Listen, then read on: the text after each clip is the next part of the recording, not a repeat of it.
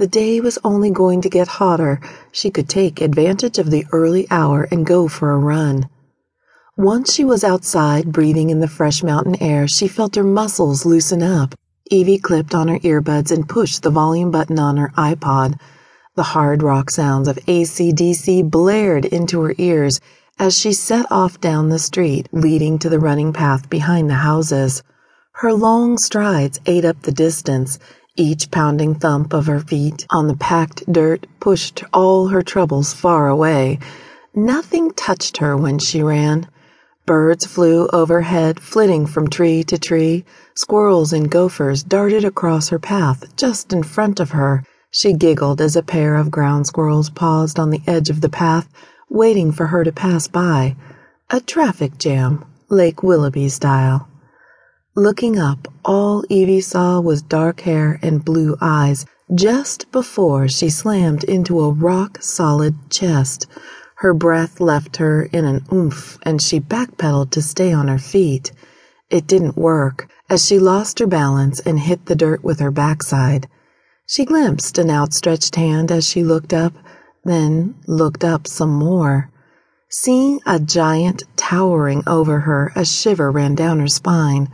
At five feet two inches, everyone towered over her, but she tried to avoid tall, large men, and the one standing over her looked like Paul Bunyan. A quick glance showed warm blue eyes and a friendly smile. She steeled her spine and took his hand. Hers was lost in his grasp. As soon as she was back on her feet, she yanked her hand away and stopped herself a nanosecond from wiping it on her sweatpants. He wasn't any smaller when she was standing in front of him. Her vision was filled with a tight blue t-shirt and a chest filling every scrap of material to the bursting point. He was just too much for her to handle. She skittered back a step. Yanking her earbuds off, Evie became aware of the total silence in the woods. Just the call of the birds and the underbrush movements of small animals filled the still air. Her head whipped around. No one but her and the giant in sight. She took another slow step backward, ready to run at the smallest sign of danger from the man in front of her. "Hey now, it's okay." He spoke in a quiet tone so at odds with his size. "I was bird watching. You came out of nowhere. I tried to say something, but I guess you didn't hear me with the earphones and stuff." She knew that voice. Racking her brain, it came to her. The carpenter working on her sister's lakefront house, Brady Jackson. A groan escaped her. Here she was, acting like he was a mad stalker at her heels, and she recognized this man.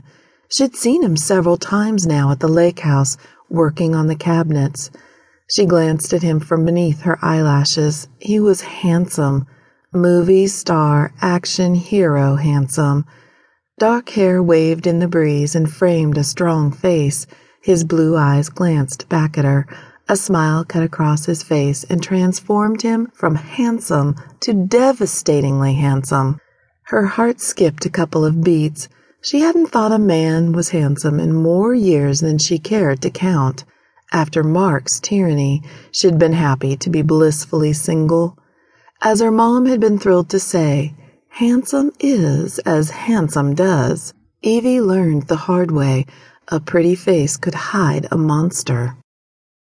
Brady Jackson had enough experience with battered women to know one when he saw one. His gaze swept her ring finger. Nothing there. Not that no ring was a guarantee. Boyfriends could be just as abusive as husbands, but the little bitty thing in front of him seemed just a little skittish and more worried about his size than his being a man, so probably a few years. She stuck her hand out to his, with just a slight tremor to the fingers. His hand surrounded her cold fingers. "Brady Jackson." "I know," she intoned, her chin raised to gaze straight into his eyes. "I've seen you working on the lake homes. I'm Evie Grimes." His hand still held hers. He looked into bottomless dark eyes and didn't ever want to let go.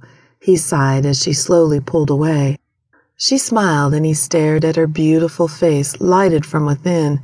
Evie Grimes should smile all the time.